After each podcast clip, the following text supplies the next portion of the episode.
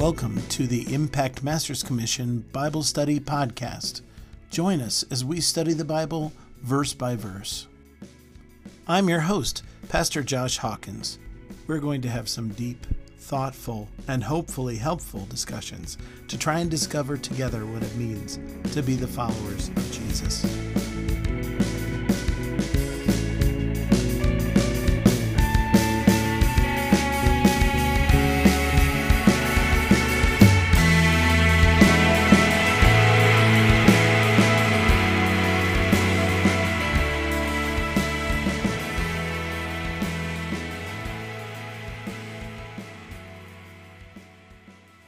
Is in Romans chapter 1.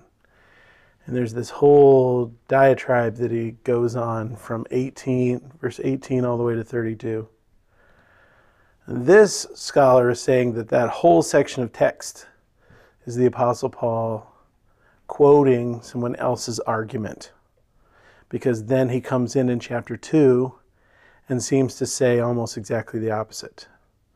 In fact, in, ver- in chapter 2, verse 1, he says, Therefore, you have no, no excuse, those of you who judge.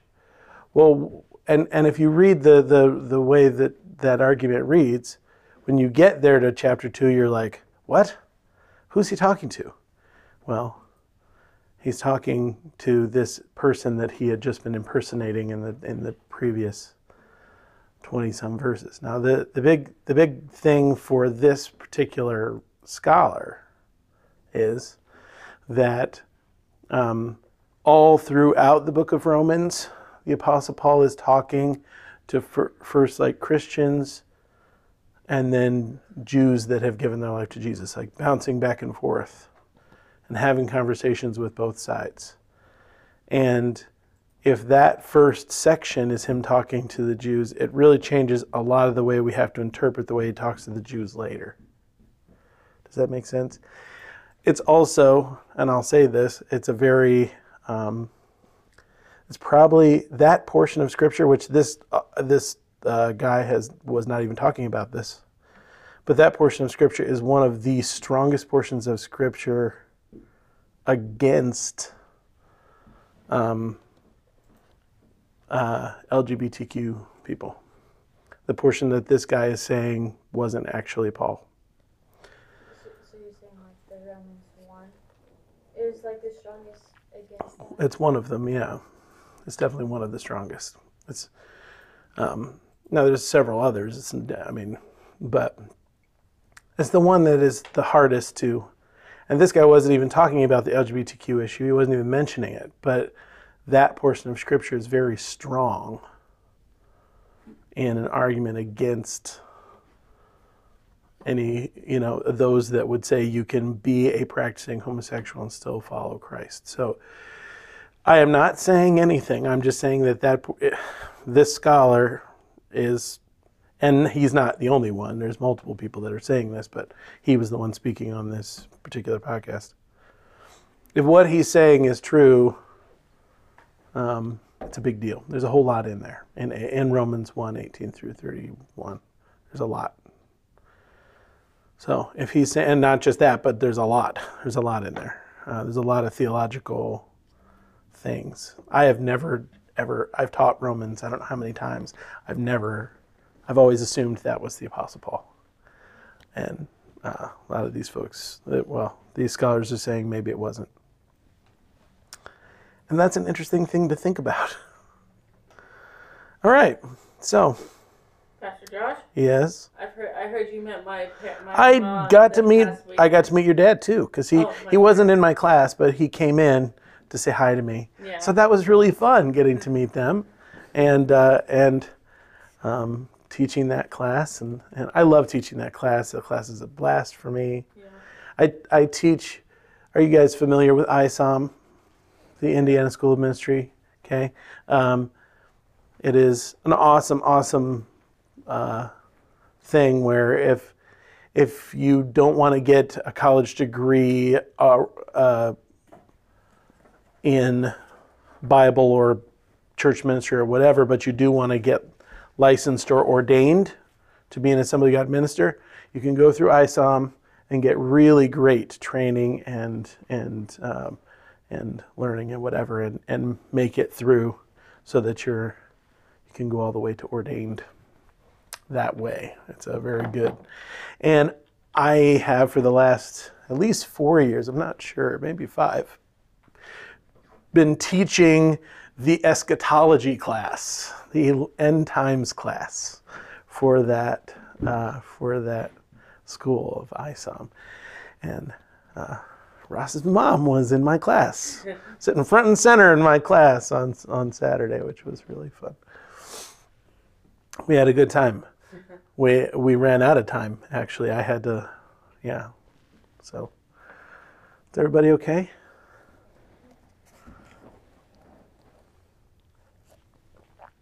All right. Well, let's pray.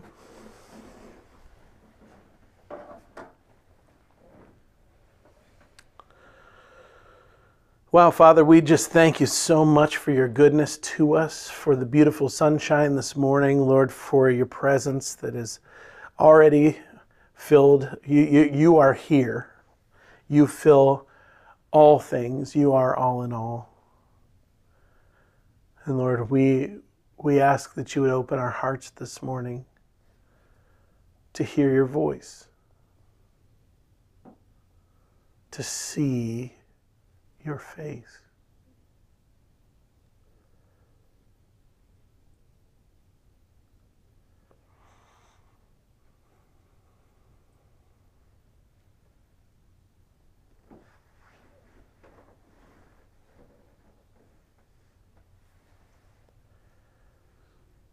Your promise to us in the New Testament, Jesus, is that we would hear you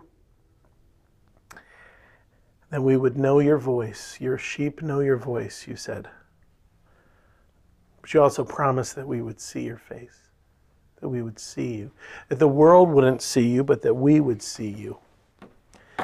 So, Jesus, I'm asking for a fresh vision of you.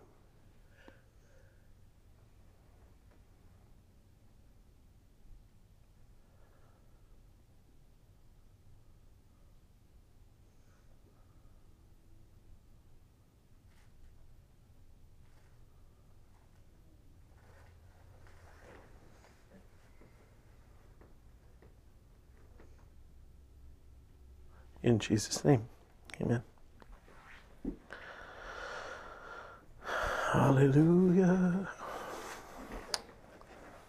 All right. Well, I know we got, I'm trying to think where we went last time. Does anybody remember?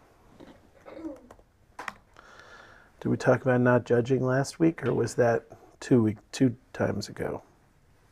I thought you talked about Galatians 5 for some reason. Galatians 5? But he said, he said something about the fruit of the Spirit is love, and then, Yes. yes. Yes. Yeah. Well, I, I'm certain. I'm certain we have talked about that. I don't remember. We talked about fasting last week. Oh, yeah, that's We talked about right. Last week. We didn't. I know we didn't. Um, we, we talked about money a little bit too. Yeah, did we finish Matthew 6? Zero. I think we did. finished it really fast. You finished Matthew 6. wow. Okay. Well, then Matthew 7. Matthew 7 it is. Okay, so yeah, we talked about not worrying. That was last week, right? Um, but I, I thought we had taught we had we never got to do not judge so that you will not be judged. Did we never get there? Ooh. Ooh. Oh. Well, here we go then. All right, so we'll read we'll read 7, Matthew 7, uh, 1 through 5. I'm reading in the uh, in the New American Standard. Do not judge so that you will not be judged. For in the way you judge, you will be judged, and by your standard of measure, it will be measured to you. Why do you look at the speck that's in your brother's eye, but do not notice the log that is in your own eye? Or how can you say to your brother, Let me take that speck out of your eye, and behold, the log is in your own eye? You hypocrite! First take the log out of your own eye, and then you will see clearly to take the speck out of your brother's eye. Do not give what is holy to dogs, and do not throw your pearls before swine, or they will trample them under their feet and turn and tear you to pieces. I don't know if that belongs or not, but there we go. Okay, so what does it mean, do not judge? Does it mean we shouldn't? Is it just straightforward like that? Just never judge? No. What does it mean then? Are you asking? I'm asking. Go. You said no, so so I'm assuming you have some idea what it actually means. Um, I think, well, sometimes you have to use like the best of your judgment on like whether or not to like, hey, with this like, like hanging out with, with this person, would that be wise? Would it not be wise? And, and in Absolutely. a way, you kind of are judging that person, but from like a different aspect of what people normally think of what judgment Right. Absolutely. Yes. So I think in some cases, like like that, I feel like that's okay. But if you just like look at somebody and like, oh, she instantly like a bully or something, like that's not right. The the implication here is that Jesus is not uh, there's there's multiple places where Jesus uses what's called hyperbole. Are you familiar with hyperbole? Okay? Just when it's written out it just looks like it's written it's, it's pronounced hyperbole, but it's pronounced hyperbole. Okay? And that is where Jesus will say things like, do you remember the time when Jesus was in the house and his mother and his brothers come and they're like, hey, your mom and your brothers are outside. And Jesus is like, who are my mother? Who's my mother? Who are my brothers?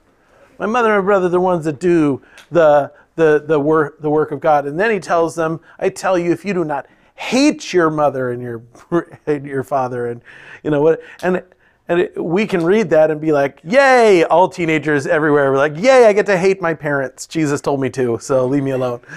Right? it doesn't make any sense, does it? Jesus also, in the same breath, says, honor your father and mother.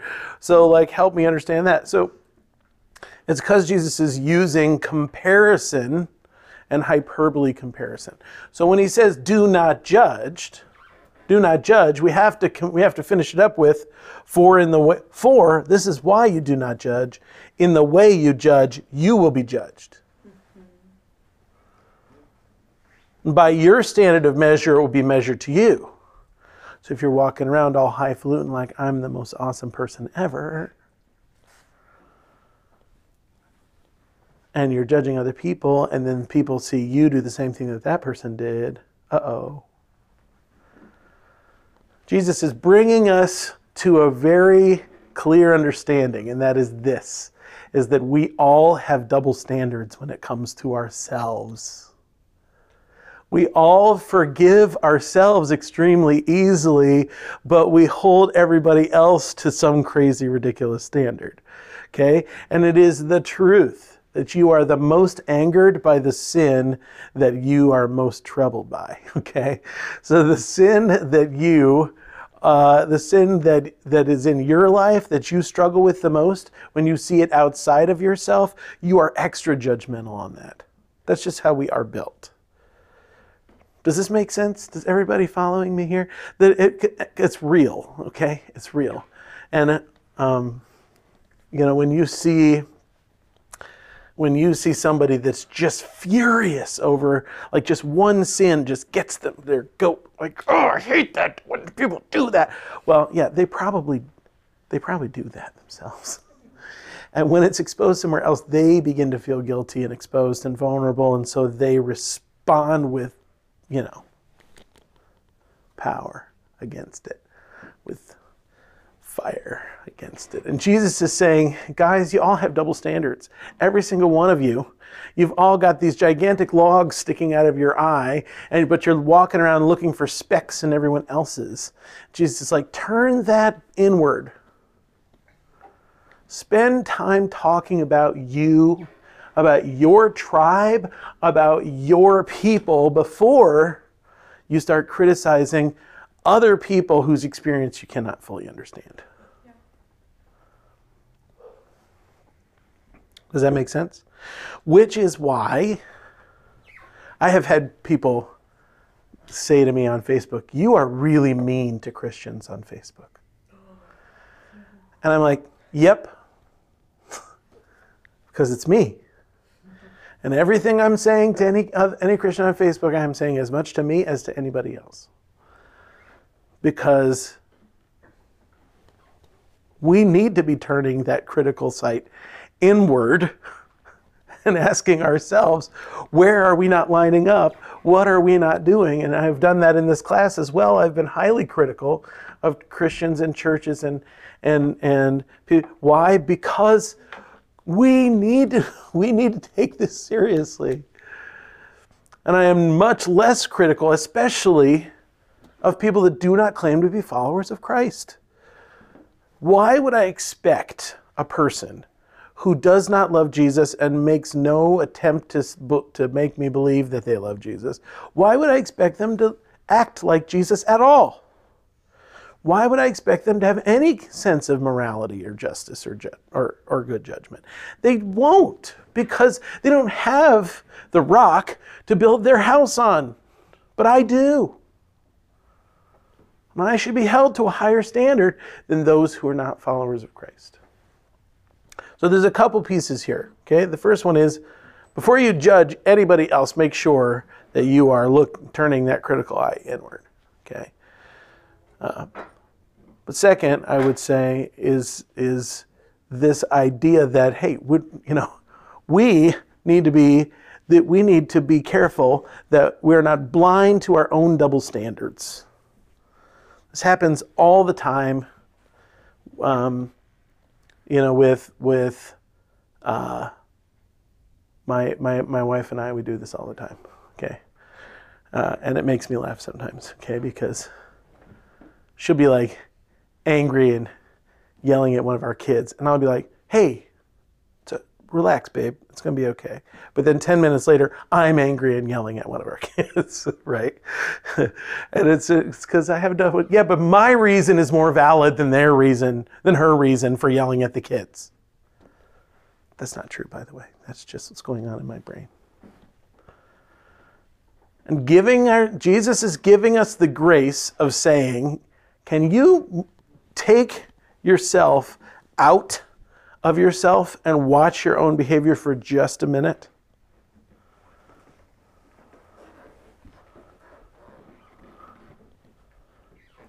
Will you do that for me? Before you start talking to everybody else about how messed up they are,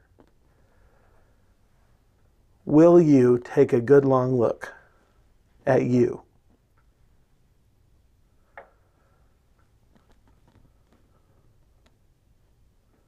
We all need to do that.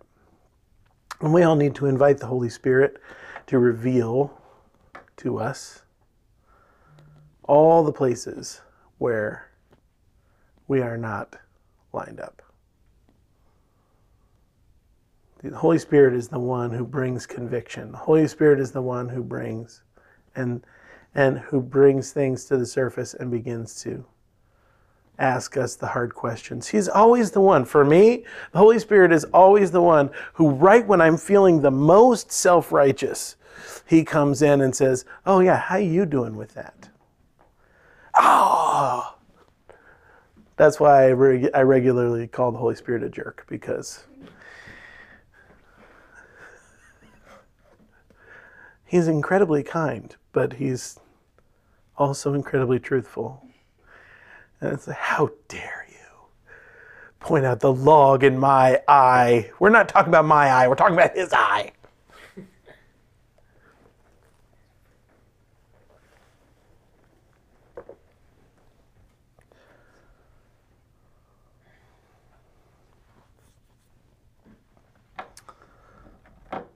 Yep.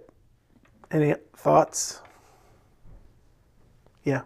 Um, so like what you just said on like sometimes like you call like the holy, I don't know, call like the Holy Spirit a jerk. Yeah, I do that sometimes. Yeah, because uh, he like tells the truth, but I think some, sometimes like I don't know, there's just saying like like the truth hurts. Yep. But I mean, it's something that you get to work on, and then.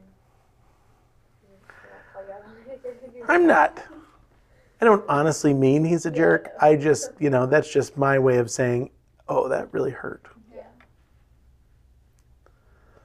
Yeah.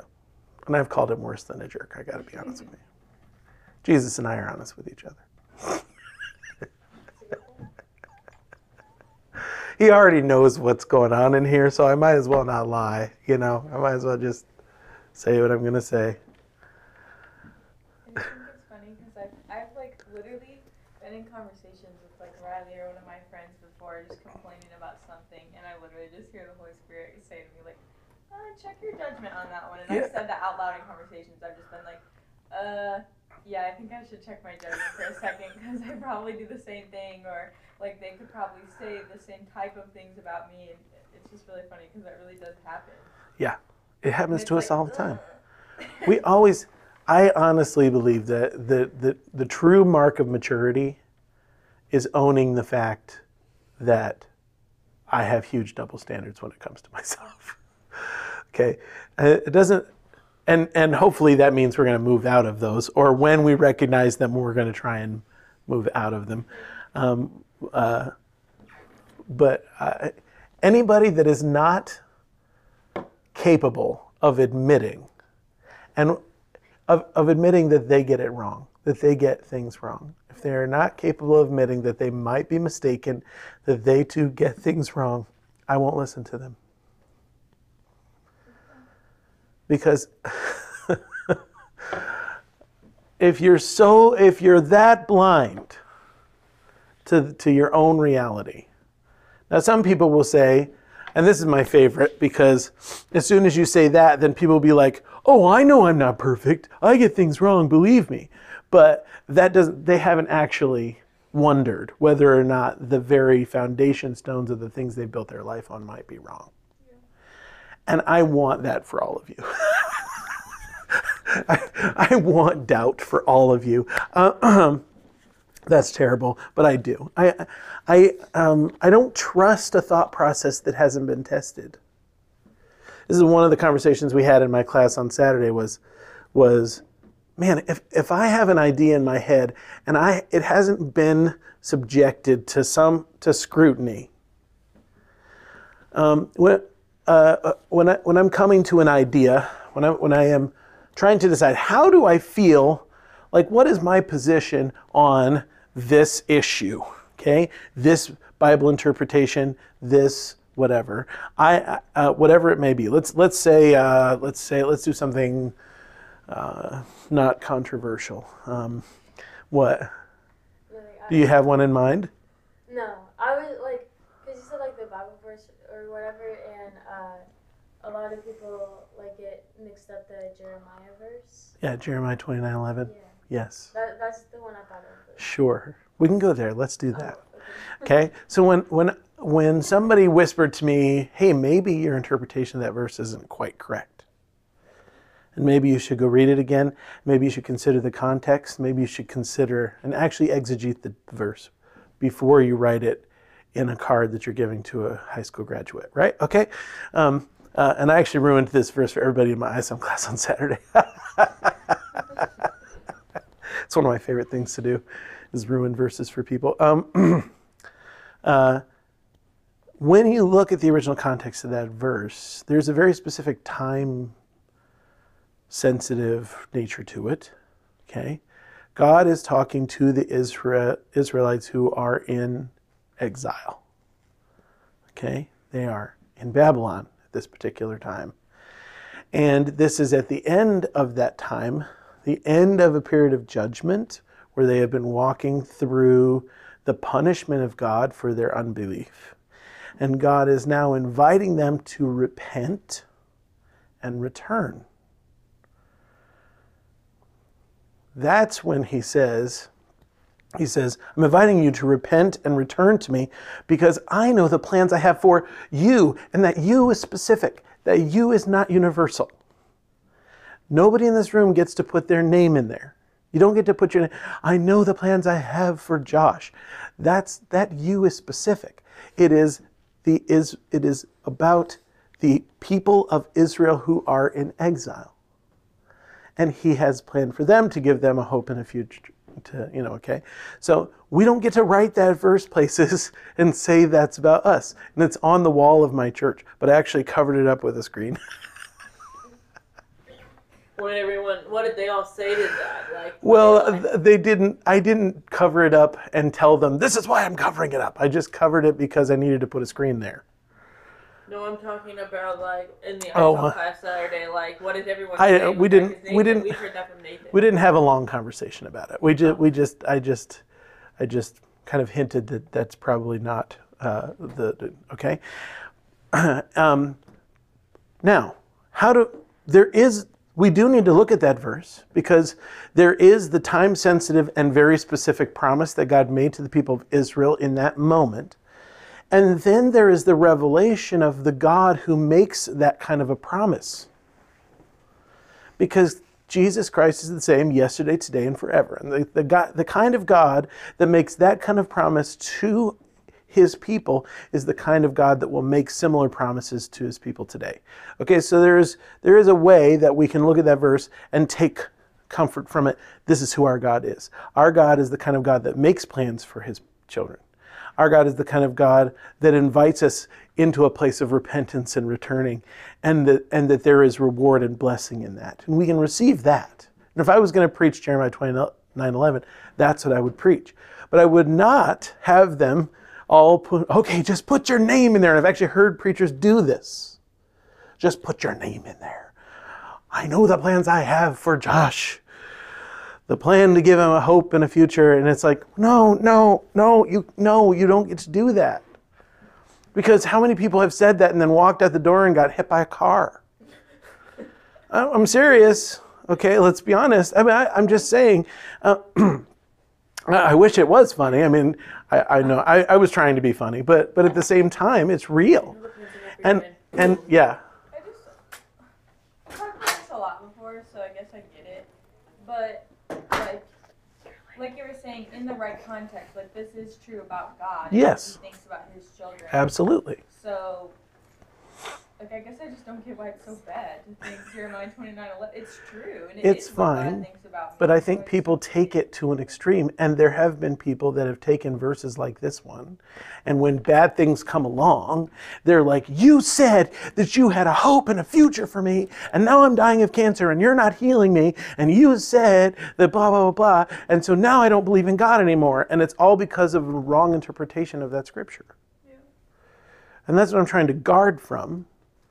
We can look at that scripture and see that this is and see what it reveals to us about God. And that's beautiful, right? But that doesn't mean nothing bad is ever going to happen. It doesn't mean that every person that graduates from high school and gets that in a card is going to can can look forward to a beautiful, a beautiful, uh, perfect future without any problems in it. Okay. Does that make sense?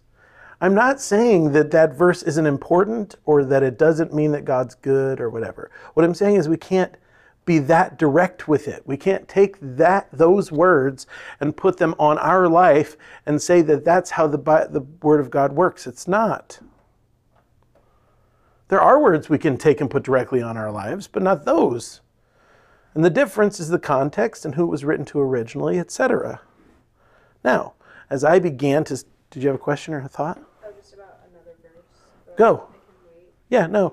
Oh, um, one of my favorite verses is Exodus 14 14. It says, The Lord will fight for you, you only need to be still. And it's, Moses is telling that to the Israelites Mhm. because they just, you know, escaped from Pharaoh and stuff. And I don't know, could that be taken?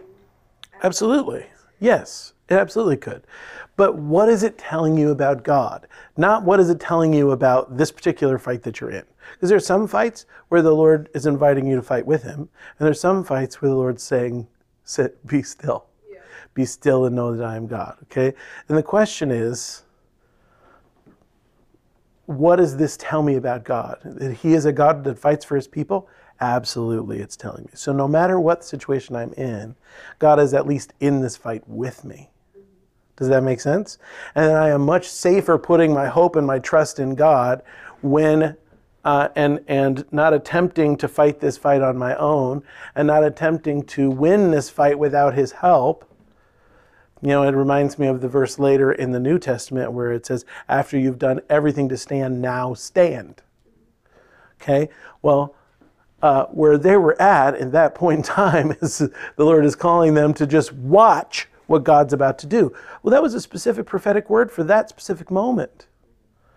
So how much do we take and how much do we leave? Because we, we, what we take is what it says to us about who God is. What we don't take is direct uh, uh, instructions about a specific moment, unless, okay, and this is a whole nother situation. If the Holy Spirit is bringing that verse to your mind, say you've been asking for direction of what do I do in this situation, and the Holy Spirit brings that verse to your mind, and you recognize the prompting of the Spirit, and you say, I need to be still. That's a whole different thing. Does that make sense? But just taking that verse and just applying it willy nilly is not a great idea. Do you see the nuance? And, and that's, that's why I, I'm going to say the word nuance over and over and over and over again in this class because it's required, friends. It's required. Nuance is required. And what nuance means is there are fine little details that we cannot ignore. The little details are deeply important. Now, I have a big log in my eye about this because I love to do that with verses. I do, but I, and I shouldn't. And, and I have had so many times where the Holy Spirit would be like, "You're missing the nuance here." I'm like, dang it, you jerk. you know that whole thing about Jeremiah 29:11 that you always yell at people about? Yeah, you're doing it. It's like, ah, poop. Are you with me? Does that make sense? So, when it comes to me, any interpretation of any verse, especially big theological ideas, I am going to go and find people that are students of Scripture, lovers of Jesus, and disagree with me completely about how that verse should be interpreted. And I'm going to listen really well to their argument. Okay? Because I might be wrong. Can we all just raise our right hands right now? We're going to make a statement together. The statement is you don't have to repeat just you can just put your hand you can just put your hand up, okay? And and you don't have to repeat the statement if you don't like it, okay? No, I appreciate that. I do. But you don't have to agree with you don't have to say the statement if you don't want to, but the statement that I said the statement I want to encourage you all to make is I recognize that I may be wrong about almost everything that I think is true. I recognize that I may be wrong about everything that I think is. if you if if if you're willing i want you to just make that statement right now i recognize that i may be wrong about almost everything i think is true just go ahead About almost everything? almost everything Then I I just think feel like there's a good is percent of what I know that is fact. I just, you just can't be wrong about facts, you know? uh, we get uh, uh, uh, because because i have facts and you have facts but interpret. No, I mean like, but th- those aren't facts though. If you have facts that are different from my facts, those aren't facts. but even the fa- even the things that you might think are facts may not be facts They're not, not be what do you mean They get how established fact for a reason. Well, like Huh? well established by whom and by what The people that process Say, hey, this is fact. You can put your hand down and let's- center the Earth, the universe. It used to be facts that our oxygen, our air, The whole- made more things than it used to be. Absolutely. More studies show up and say, oh, there's actually more nitrogen in the air than we thought originally. So facts, facts. can't- science All right, let me say it again. The whole- What- what's it? Go ahead. uh, what was that? I, I recognize I recognize the, the that I may be wrong about almost everything I believe, or something like that. about everything that I think is fact. yeah, there you go. The only reason, the only reason that I, the only reason that I wanted you to do that, is because it's good to start there. It is good to start there. Okay, it is good to start with humility about my perception of the world. My understanding of reality. It is a good thing. And so when I have ideas that I really believe in, that I really love, like for instance, this, okay, what that scholar said about Romans 1 18 through 31, okay, that is, do you know how many times I've taught that passage? And if what he says is true, I have been teaching from something that Paul was purposely refuting for years. Yeah. Wait, so is it like so the podcast that you listen to? Is it like? Is And it I don't know if it's true or not. I think it's I a, would say, is that true that like with the whole like thing that it could be like it was he was representing a different person? I don't know. I don't know. That when you were like explaining that at the beginning of class, it was very confusing to me. Okay. So, Romans chapter 1. Well, let's take a different verse where it's more clear. Okay? Can we do that? Let's go there. Let's go to 1 Corinthians 14. Okay. Oh, not First Chronicles, First Corinthians, Josh. You ever do that? Go to Chronicles instead of Corinthians? Or Corinthians instead of Chronicles? Oh, you said First Corinthians? 1 Corinthians 14. Okay. All right. And we're going to go to It wasn't you, it was somebody. Yeah. It wasn't about you either. I, I know I didn't say anything. Oh. No, but you thinking. No, I was listening. I was looking at First Corinthians fourteen. Okay. verse 20. 1 Corinthians 14, verse 20. And I'm going to read this to you, and I want you to tell me if it makes any sense. Okay? Brothers, do not be children in your thinking, be infants in evil, but in your thinking be mature. In the law it is written, By people of strange tongues and by lips of foreigners will I speak to this people, and even then they will not listen to me, says the Lord. Thus, tongues are a sign not for believers, but for unbelievers, while prophecy is a sign not for unbelievers, but for believers. If therefore the whole church comes together and all speak in tongues, and outsiders, unbelievers enter, will they not say that you are out of your minds? But if all prophesy, and an unbeliever or outsider enters, he is convicted by all, he is called to account by all, and the secrets of his heart are disclosed. So falling on his face, he will worship God and declare that God is really among you. Okay. In the first two verses, he makes the statement that tongues are a sign for unbelievers and that prophecy is a sign for believers. Okay? He says that. Okay? That is, he says it specifically in verse 22. But then in verse 23 and 24, he describes a situation where someone from outside the church, an unbeliever, comes into the church and experiences the whole church speaking in tongues and then says, Y'all are crazy, I'm leaving.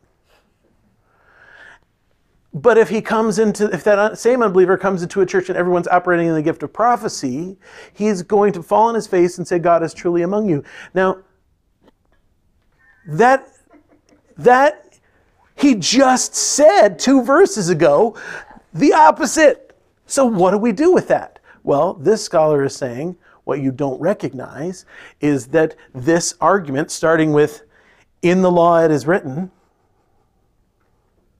verse 21, is something that the Corinthians, the church at Corinth, had said to Paul. That they had quoted this scripture, okay, by the people of strange tongues, blah, blah, blah, blah, blah, and then made this assertion thus, tongues are a sign not for believers, but for unbelievers. And prophecy is a sign not for believer, not for unbelievers, but for believers. That that is that is an assertion that the Corinthian church made. But then the apostle Paul in the very next verse is refuting their statement, saying, "Are you kidding me? Bring an unbeliever into a church full of people speaking tongues, and you tell me what they say. Is it a sign to them? No. They're gonna they're gonna say, "Y'all are crazy." But if they come in and people are operating in the gift of prophecy, they're all going to be amazed and say, God is really among you. Therefore, stop speaking in tongues all the time and start prophesying more often. That's Paul's point. Now, would Paul make a point that is the, and actually say specifically something the opposite of what he was later on going to say? No, he wouldn't, because Paul was not a stupid person. And Paul did not have schizophrenia. Okay, this wasn't Paul of multiple personalities. Okay, that's not what's going on. What's going on is that Paul was doing what we all do. Paul was doing what we all do all the time, where we make we we'll make an assumption. Oh, the oh, you know, uh, uh, oh, the corona the corona vaccine has particles in it that Bill Gates is going to track us. Okay, That all the, all People those say that? Christians, there are so many Christians that have told Okay. me that. That like, oh, there's gonna be a chip in this vaccine. I'm like, Absolutely. You know how st- I said in my head, you Right. know how stupid you sound right now. So in normal conversation, in normal conversation, I would I would do that and I would change my voice like that. I would say, "Oh, there's a chip in the coronavirus vaccine." And then I would say, "Are you stupid?" Right? That's the next thing I would say, right? Okay? So and you would know instantly that I was not stating that first sentence as a fact even though it's even though it was an imperative sentence, right? So like even though it was I was making this declaration, yes, So can you read this that way? Yes. Okay. So he says, Brothers, do not be children in your thinking, be infants in evil, but in your thinking be mature. For in the law it is written, By people of strange tongues and by the lips of foreigners will I speak to these people, and even then they will not listen to me, says the Lord. Thus, tongues are obviously a sign for believers and not for unbelievers, while prophecy is a sign for unbelievers, but for believers. Are you stupid? If therefore, but that's what he says. Brothers, do not be children in your thinking. He's saying, don't be idiots, please. Don't quote this Old Testament verse at me and tell me that that's what it means when it, clearly that's not how things work. That's stuff. Okay, that's what Paul's trying to do there. And the, this scholar was saying Paul does that multiple places throughout Scripture, and we need to be watching. For say he did places- In Romans 1? This scholar was saying he does it in Romans 1 18 through 31, which, woof, if that's the case, shall I read Romans 1 18 through 21 for you? Yes. Okay, because it is I'm assuming it's a lot less clear than it is a lot less clear unless you have it in your head when you start reading it and then you realize okay romans 18 I know, but I okay so he says i will read i will read 16 and 17 which is paul. For i am not ashamed of the gospel. This is romans 1 i'm going to read 16 and 17 for I am not ashamed of the gospel. It is the power of God for salvation to everyone who believes, to the Jew first, and also to the Greek. For in it, the righteousness of God is revealed from faith for faith. As it is written, the righteous shall live by faith. Oh, but for the wrath of God is revealed from heaven against all ungodliness and unrighteousness of men, who by their unrighteousness suppress the truth. For what can be known about God is plain to them, because God has shown it to them, for his invisible attributes, namely his eternal power and divine nature, have been clearly perceived ever since the creation of the world and the things that have been made, so they are without excuse. For although they knew God, they did not honor him as God or give thanks to him, but they became futile in their thinking, and their foolish hearts were darkened. Claiming to be wise, they became fools, and exchanged the glory of the immortal God for images resembling mortal man and birds and animals and creeping things. Therefore, God gave them up in the lust of their hearts to impurity, to the dishonoring of their bodies amongst themselves, because they exchanged the truth of God for a lie and worshipped and served the creature rather than the Creator, who is blessed forever. Amen. For this reason, God gave them up to dishonorable passions, for their women exchanged natural relations from those that are contrary to nature. And men likewise give up natural relations with women and were consumed with passion for one another. Men committing shameless acts with men and receiving in themselves due penalty for their error. And since they did not see fit to acknowledge God, God gave them up to a debased mind to do what they ought what ought not to be done. They were filled with all manner of unrighteousness, evil, covetousness, and malice. They are full of envy, murder, strife, deceit, maliciousness. They are gossips, slanderers, haters of God, insolent, haughty, haughty boastful, inventors of evil disobedient to parents, foolish, faithless, heartless, ruthless, though they knew God's righteous decree that those who practice such things deserve to die. They not only do them, but give approval to those who practice them. And then he says, okay, the very next the very next verse is, Therefore you have no excuse, O man, every one of you who judges. What? I'm so confused, bro. I know. There's a, that's what I'm saying. This is this is, nobody has or very few people have ever made this argument before that that portion of scripture was being quoted in that way. So is that all in your accent? Yeah, everything I just read except for the first two verses. But see, I want you to see the difference between six, the reason I read those first two verses and the rest of it. I'm not ashamed of the gospel. It is the power of God for salvation to everyone who believes, the Jew first and also to the Greek. For in it the righteousness of God is revealed from faith for faith, as it is written, the righteous shall live by faith. And then imagine him saying, No, it's the wrath of God that's revealed. You see, the first section, he says, the righteousness of God is revealed, and it's all about saving the sinner. But the next line, no, the wrath of God is revealed because look how evil these people are, and begins to lay up accusation after accusation, judgment after judgment, thing after thing, until he gets to chapter 2, where he says, Therefore you have no excuse, O every one of you who judges, for in passing judgment on another you condemn yourself, because you who the judge practice the very same things. Do you see the change in tone? I'm not saying that this that is the correct way to interpret this. In fact, I would say most Bible scholars would completely disagree with this young man who was who was saying that. Uh, what I am saying is, just because it's never entered into my head that that's how this should be interpreted does not mean that it's not and I need to wrestle with it, and I need to pray it through, and I need to think it through, and I need to read scholars that are smarter than me and who understand the Greek language better than me, and I need to get a grip on how I feel about how this verse should be interpreted. So I am not telling you that that's what happened. Right. I'm telling you there are other places in Scripture where it is very clear that that's what happened. This may or may not be one of them. Does that make sense? And that's why Bible scholarship is so difficult. Are you with me? So judge not, lest you be judged. Why? Because you are probably wrong about a lot of the things that you think are true. I, well, let's just begin there. And the thing is, so often, and this is something I run into all the time, and it's really, really the reason I wanted you to make that declaration, as depressing as it is, and it is depressing, is because if we start there, then we can have an honest conversation and you feel a lot less threatened. Because what happens, especially in Facebook conversations, etc., is when I start questioning your assumptions about the world, a lot of people have a fight or flight response immediately. Immediately, they get triggered. Because when our assumptions about the world become threatened, where do we put our feet? Where do we stand? That's a scary thing. It's frightening. But what about, but what about, but maybe, and if I'm wrong about this, maybe I'm wrong about, maybe I'm wrong about that. Okay? But here's what. Beings, like to be wrong. No, of course we don't like to be wrong. Who likes to be wrong? You're absolutely right. Human beings hate being wrong. I hate being wrong.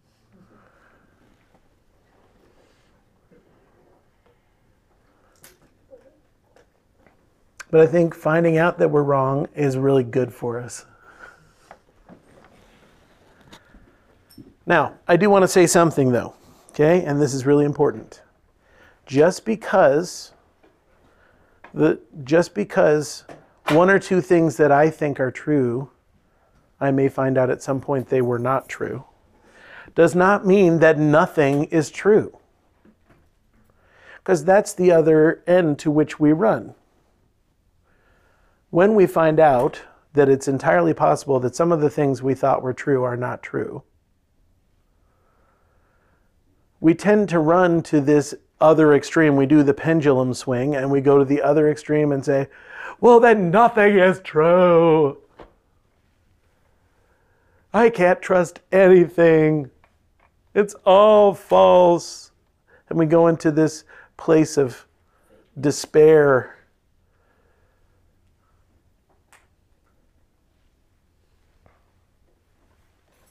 I would rather, I'd rather plant my feet firmly on Jesus and say, even Jesus, even when I don't know what is true, you do. And so I am trusting in you that at the end of the day, you are big enough and good enough and loving enough to save me from all of the stuff I got wrong.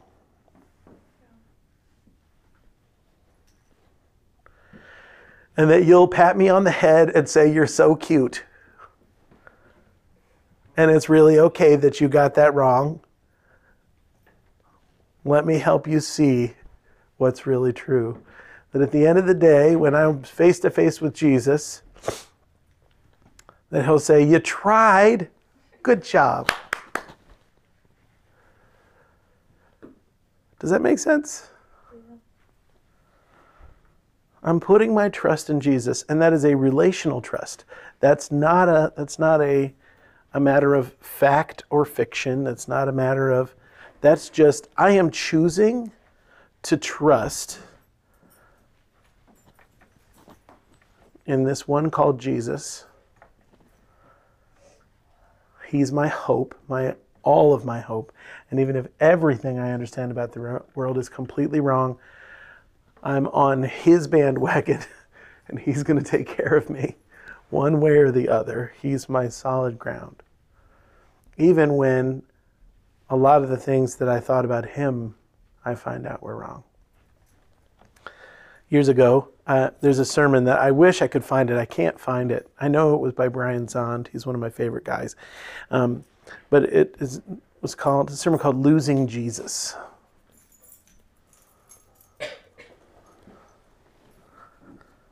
Okay, and it, t- it tells the story of Mary, mother of Jesus, right? And they go to Jerusalem They go to Jerusalem on for Jesus bar mitzvah. You know what I'm talking about? 13. He's 13 years old. Yeah. Was He's Jesus bar mitzvah? He's a, he's a man one day, and then next day he's a middle schooler. Well, yeah, but he's he was.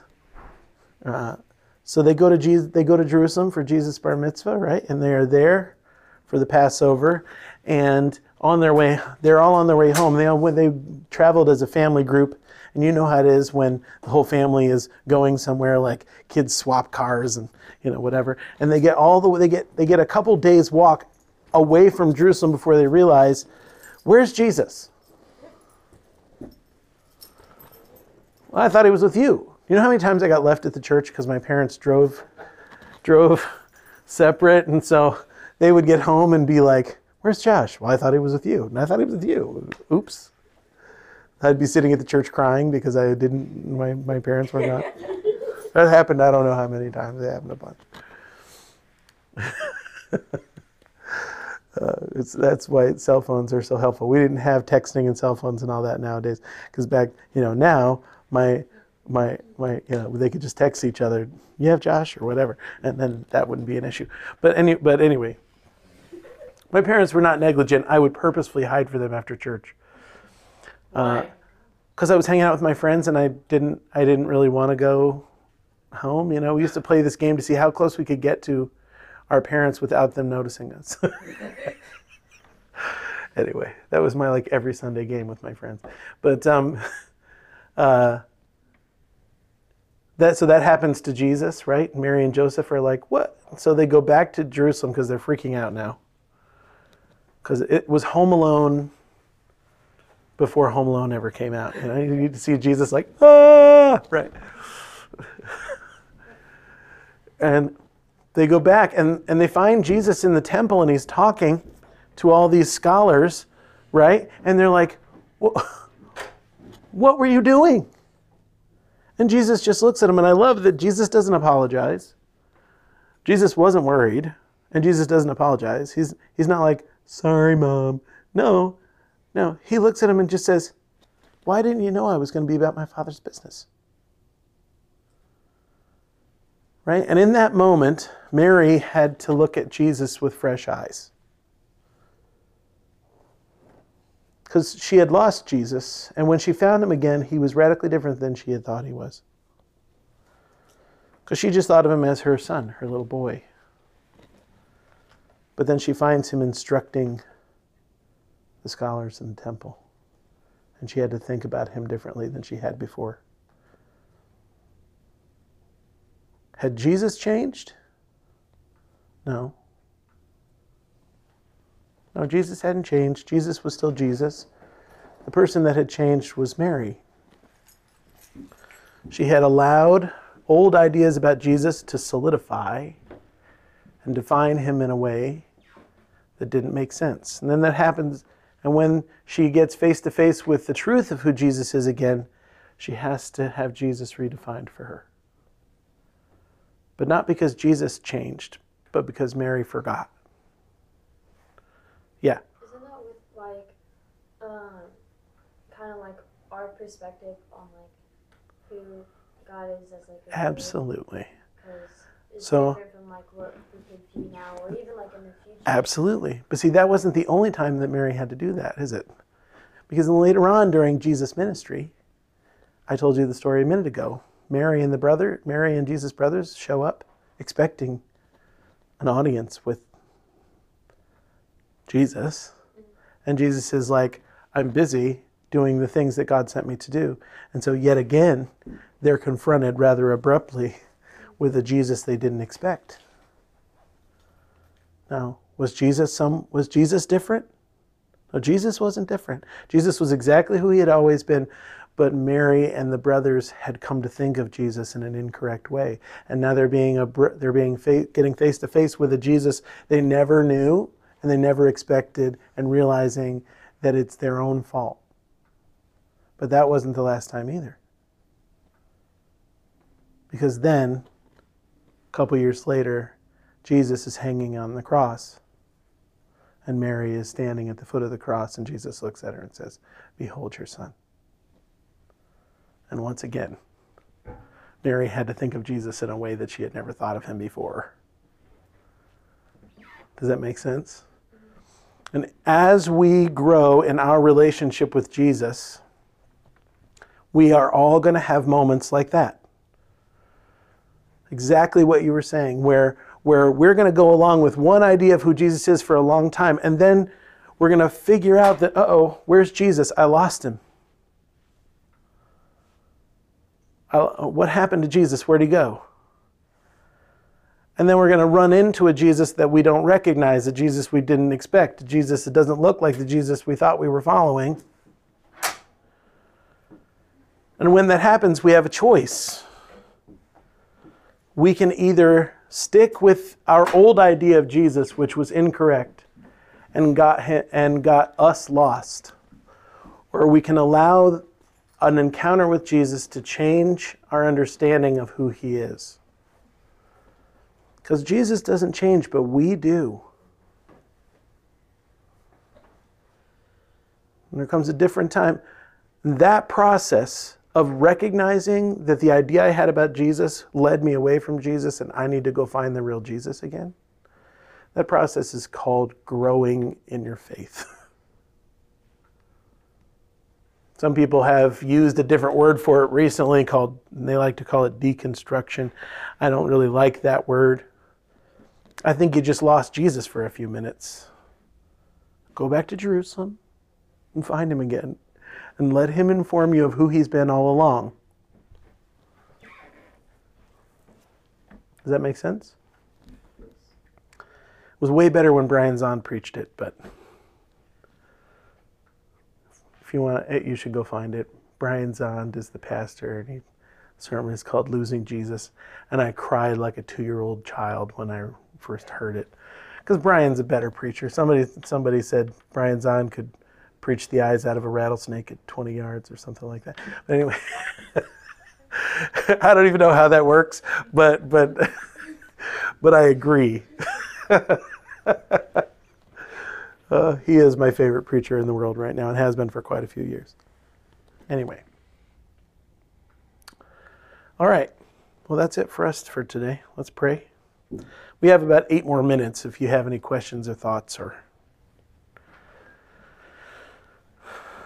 We'll pray and then we can do that. Next week, I think we should talk about the Nephilim, Ross. Yes. No, I'm serious. Let's do it. Divine Council next week. Yes. All right? Okay. First year's Just- first year's just for you. Ready for an eye opener. Uh, it'll, it's a fun conversation anyway. All right, let's pray. Father, I just thank you so much. Lord, uh, my request this morning for myself more than anybody else in this room is that you would give me the grace not to judge, that you would give me the grace not to be consumed by my own self righteousness, that you would give me the grace to recognize my double standards.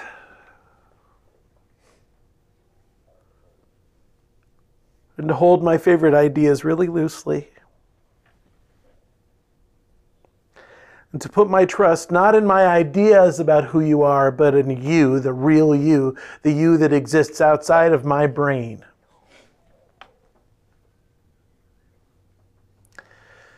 Jesus, will you come and will you reveal yourself to us in ways that challenges our current understandings of who you are? Would you come and by your Holy Spirit awaken us to realities in you that we have not yet had the opportunity to think or see or taste or understand? I ask these things in the mighty name of Jesus. Amen. Amen.